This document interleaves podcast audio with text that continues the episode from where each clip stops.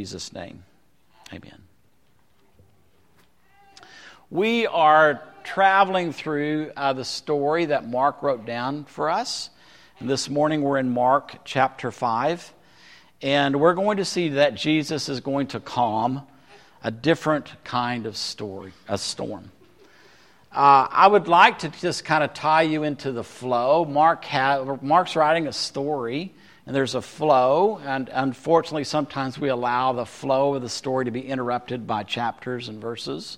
Those are not inspired. Those were put there during Reformation days for us to become students of the Bible. In some ways, not the storytellers of the Bible. So if you would, let me back you up into Mark chapter 4. And just imagine Jesus is teaching about the parable of the sower. And just imagine, here's a picture of the fields. And now they're not huge fields. There's no tractors. There's no noise. There's just this pleasant, this little seeding of these very small fields. And then just this promise of, if you get the seed in the right place, you're sure to have this produce. So imagine if you're just one of the disciples with Jesus. He's telling you that story, and then a chapter later, here you are watching 2,000 pigs run off a cliff in a crazed slaughter. Would that not kind of, doesn't that like turn your head? And then imagine that you're in that boat. And that boat wasn't very big. And you're in the middle of a storm. And the fishermen, I believe Peter, James, Andrew, John, the four fishermen, I think they're manning the boat. I don't think it's Peter that wakes Jesus up. I think Peter's busy trying to keep the boat from sinking. I envision it's Matthew, it's the tax collector, it's the guy, he's not been on the sea much, he's not been in a storm probably. He's the guy that's saying, oh my goodness, the boat's filling up with water and you don't care, Jesus, we're drowning. So imagine you're in that life-threatening, tossed boat, and then you wake Jesus up, he says, be still, and the wind stops. He says, be calm, and the sea stops. And then I think he lays back down. And I think, with his eyes closed, he says, where'd your faith go? And I think in very kind of hushed tones, we need to let him go back to sleep. Who is this guy? That even the wind and the rain obey him. They obey him. They listen to him. So you go from that life-threatening storm with Jesus to the other side, and you encounter now a very troubled individual. That's the next storm. So, you've just stepped off of the boat thinking, oh, thank God there's land and we're not tossing. And all of a sudden, the welcome committee for the other side is a crazy man. And again, you're traveling with Jesus in the disciples' perspective, from our side, the good side, the clean side, the God's side, and you're going to the other side, which is the unclean side. It's not God's side, it's their side. And so just imagine being there with Jesus. And so it really raises this question for me, and you don't have to answer this right now, but I want it to stick with you. What can we learn from this sequence of stories about our expectations when following Jesus?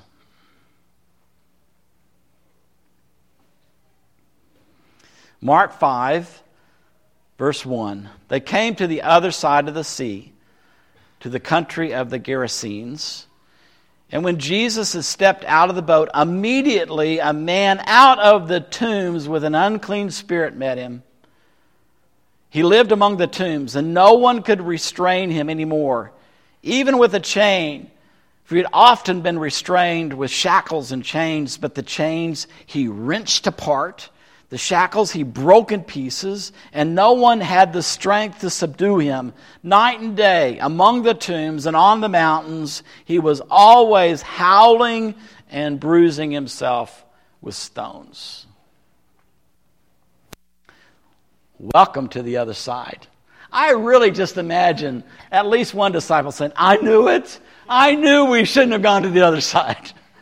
You know, not only are we defiling ourselves by leaving the chosen place where God is to go to that. Now you got this guy living in the tombs. Now we're even more defiled by this tomb man. And this first person at the man, he is demon possessed and he's homeless. He's also naked. He lives in a cemetery. And then at night he howls. I mean, I would think that would be like eerie howling. And I mean, this is like he's bruising himself with stones. That's like people that cut themselves. Self-destructive. I want to die. And he breaks anybody that tries to help him, restrain him, keep him from hurting himself, he breaks those chains. And again, I think the disciples are just like going, what has he gotten us into now? The story continues. When this crazy, demon-possessed man saw Jesus from a distance, he ran. What do you think that was like? He's coming toward us! You think anybody jumped back in the boat? I'm kind of thinking somebody did. He ran, and he bowed down before Jesus, and he shouted at the top of his voice, "What have you to do with me, Jesus, Son of the Most High God? I adjure you by God, do not torment me." For he had said to him, "Come out of the man, you unclean spirit." Then Jesus asked him, "What is your name?" And he replied, "My name is Legion, for we are many." Oh, gosh. The demons begged him earnestly not to send them out of the country. Do you see the contrast?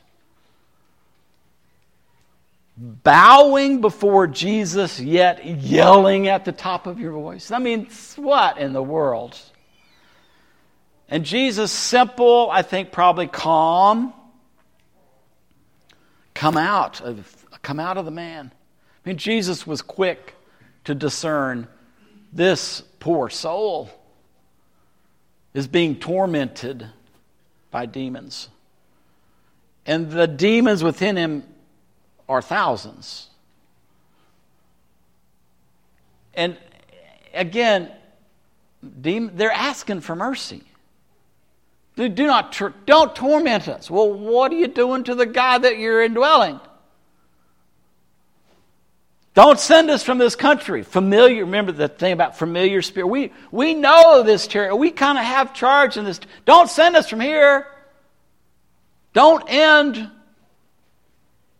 our rule here. And now there was on the hillside a great herd of swine feeding, and the unclean spirits begged him, "Send us into the swine, let us enter them." So he gave them permission. He gave them permission. That's really important. Because what's about to happen is not what Jesus commissioned to happen. He gave them permission. They entered the pigs. The unclean spirits came out of the man, entered the swine, and immediately the herd, numbering about 2,000, rushed down the steep bank into the sea, and they were drowned. The swineherd, the herdsman, ran off. They told it in the city and in the country, and people came out to see what it was that had happened. They came to Jesus, and they saw the demoniac sitting there, clothed in his right mind, the very man who had the legion, the thousands of demons, and they were afraid. His sanity frightened them.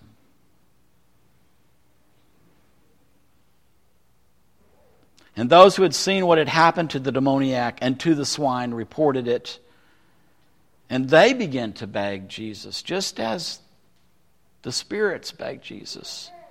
But their request was different. Jesus, we beg you to leave our neighborhood.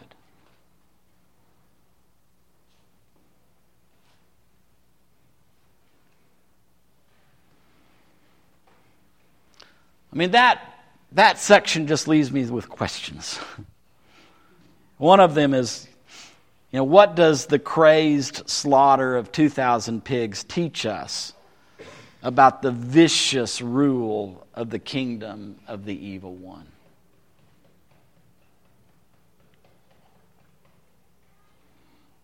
Don't make any mistake. The evil one wants to destroy everything that God created. He was in the process of destroying that individual, that man. He was tormenting a man. And in an instant, those spirits led those swine to their death. The evil one is into destruction. He is into death. That's all he exists for. And what is it that so frightened these locals? That seeing this man, were they so used to the status quo of hearing this guy's howling voice on the hills and, gossiping about, do you see old Crazy Ray running around in the tombs again? The talk of the town at the coffee shop. Oh, yeah, were they so familiar with the spirits that's just the way it's going to be? And so when they saw the power of God, that there's nothing else other than the power of God, the rule of God was reestablished in that area. It displaced the kingdom of darkness in an instant. That so frightened them? Oh, wow. Wow, if God's going to set things right in his life, what's that mean for me? I'm just left with a question. And then that they would ask Jesus to leave. I almost hear, what, could you just like leave the spirits alone and could you just leave? And what? On a little brighter note, as Jesus was getting into the boat, notice Jesus didn't argue. Wow, that's incredible. That the king can be rejected, which is a big part of the story. Our rebellion is so deep, we reject our king. As Jesus was getting into the boat, the man who'd been possessed by demons begged him. Again, there's so much of this begging, and this is a heart-wrenching passage. Begged him that he might be with him. And Jesus said, no. So he said to him, go home to your friends. Tell them how much the Lord has done for you and what mercy is shown you. And so the man went away. And he began to proclaim, he began to announce on the Decapolis, so the whole area, the other side, how much Jesus had done for him, how much mercy Jesus had shown to him, and everyone who heard his story was amazed.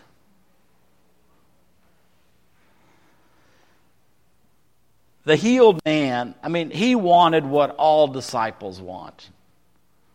And what all disciples need. I want to be with you. Again, I love that we gather on Sunday mornings, and I love that we spend an extended time in song and worship. That is the longest that I spend with us, with Jesus, week by week. I need to spend that time with you, with Jesus. That's what forms and that's what shapes me. Part of it. That's all. I just want to be with you. I know I want to be with you. And there's just a small touch of relationship. I want to be with you. And Jesus refused. I think there's a lesson. We need to know that sometimes Jesus says no. but it's for our good. There's something else that he's hoping for us that we would not receive if we got in the boat and went to the other side. His instructions were simple. Go home to your household. So it really includes not only, it's not just broadly friends, but it's go home to your place. Go home to your village. Go home to your family and to your friends, the people that you're related to. Go home to them. And I believe that's where he started there. But when it talks about the Decapolis, he told everybody in his home, and then he began to broaden out. And tell them how much the Lord has done for you and what mercy He's shown you. And I loved the connection with where Noel was within worship. Best I know, we get in trouble with spirits because we make mistakes. Like we put ourselves in positions of doing things that are immoral, or we do things that are unclean, or we have unresolved bitterness and anger that we're holding on to, and I believe that invites demonic activity into our lives. I don't believe that this guy ended up with thousands of demons because he just was this innocent guy. He did stuff that resulted in him being in that horrible place. But does Jesus address that at all? He doesn't say, well, if you would have cleaned it, if you would have done this, if you would have, well, you need to repent of this, and this, then I can help you. Jesus doesn't do that. He just sees, man, this man created in God's image has been ravished by the evil one. And I'm not that concerned about how we got in this state. I'm concerned about showing him the mercy of God, the unmerited favor. He does not deserve me to help him, but I'm going to help him. Because that's what I came for. It is mercy that leads us to repentance. How do we get that wrong? How do we get that wrong? Because we need to follow Jesus.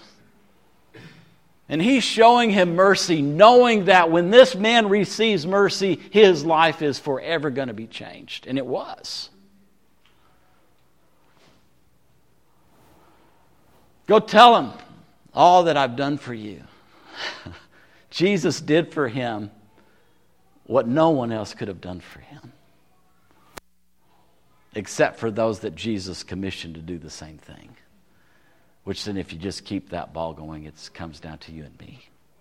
So I think there's a great lesson for us to learn.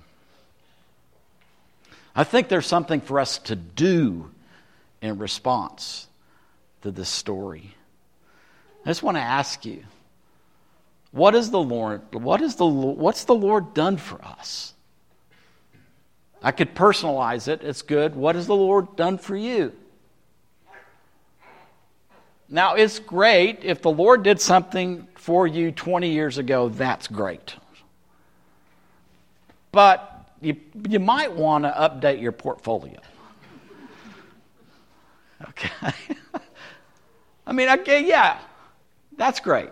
But, if you can't identify something that the Lord has done for you, like recently, I would like to just look, could we visit? Because I think the Lord's a little bit more active in our lives than that. And maybe we're just not seeing it for what it is. What mercy has the Lord shown us?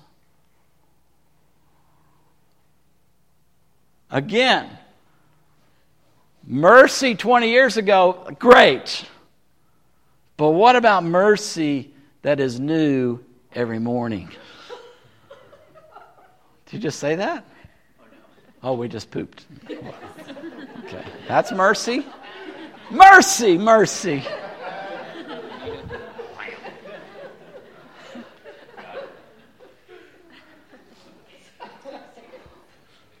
It's my grandson. Sounds like it. Yeah.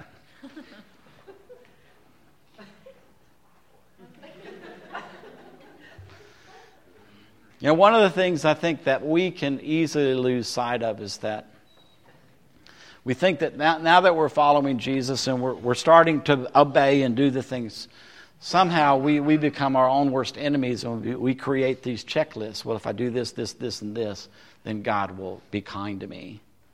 So we can become performance addicts with our faith. And again, Jesus is just scratching his head saying, man, that's I came to get people off that treadmill. Israel was on that treadmill. That's why Jesus started with Israel, because God had given revelation to them that would have freed them from this religious stuff. They didn't ever get off the treadmill. They just kept adding to the treadmills. And they were not. Why did Jesus go study what this means? God wants mercy. He doesn't want more religious obligation. I fear for us, because that religious thing can start kicking in and we lose sight of the mercy, the unmerited favor that God has for us each and every day. And when we fall short, but guess what? There's a God who says, I have mercy on you. I have paid the ultimate price for you. So that all you need to say is, I really messed up. I forgive you based upon what I've done for you. He's done the work for us. What mercy has he shown you?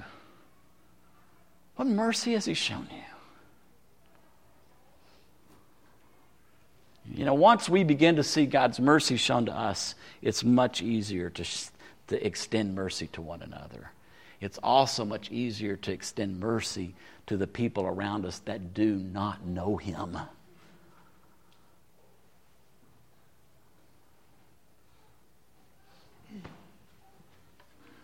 I will stop. Zip. I could go on. There's more to say there, but zip. Holy Spirit's really good to say zip. Zip.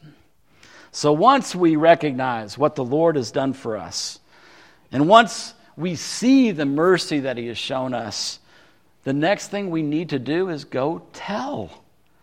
Go tell. This is what the Lord has done for me. This is the mercy that God has shown to me.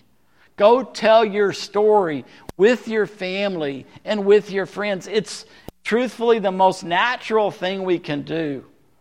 And don't dress it up with religious jargon. Make it as non-religious as possible. Just tell your story. How many of us have stopped talking to our family about our faith? How many of us have stopped talking to our neighbors, our friends about our faith?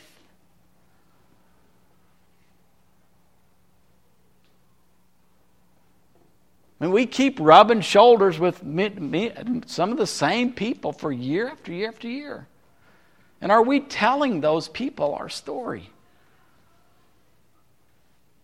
Because God keeps doing things for us. And God keeps showing us mercy, and he wants to do the same for others. So if we could learn this lesson, as we could begin to put this in practice, then that's how God's rule begins to influence our community, our broken town. My friends, it really works. This individual who Jesus did so much for, who extended mercy to him, he went away. He began to proclaim in the Decapolis how much Jesus had done for him, and everyone was amazed. And some of those people said, I want Jesus to do that for me. I want that mercy shown me. Some of those people began to follow Jesus, so much so that when Jesus feeds 4,000 on that side, it would go back to this guy. Incredible.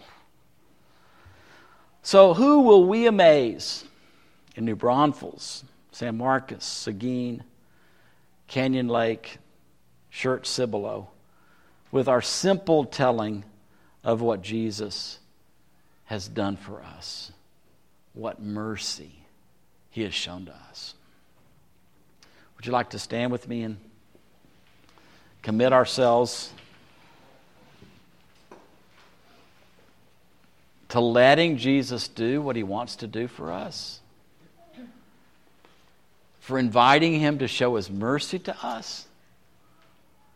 And then for the Holy Spirit to empower us just to simply go tell our story to our family and to our friends. Jesus, thank you so much that you invite us to follow you in the same way that these first disciples followed you.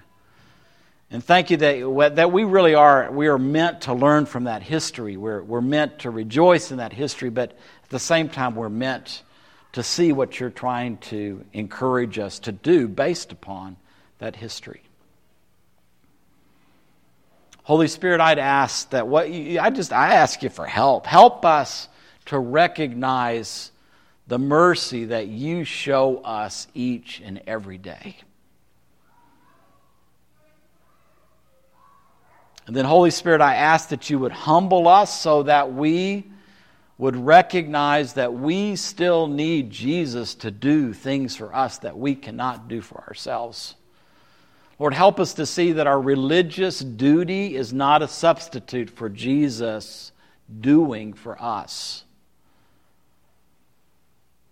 So help us to discern what Jesus is doing in our lives. Help us to see the mercy that he's showing to us. And Holy Spirit, I ask that you would empower us to go tell our story to our family, to our friends, to the cities that we live in. We want you, Jesus, to do in others what you're doing in us. We want you to show mercy to others as you've shown to us. And we know that we're part of how you do that. So empower us to be storytellers with our story to those around us. And we ask, O Lord, that thousands would begin to follow you because just of this simple storytelling. And it's in your name that we pray, O Lord. Amen. Thank you, friends, for our morning together. Enjoy a peaceful and restful day.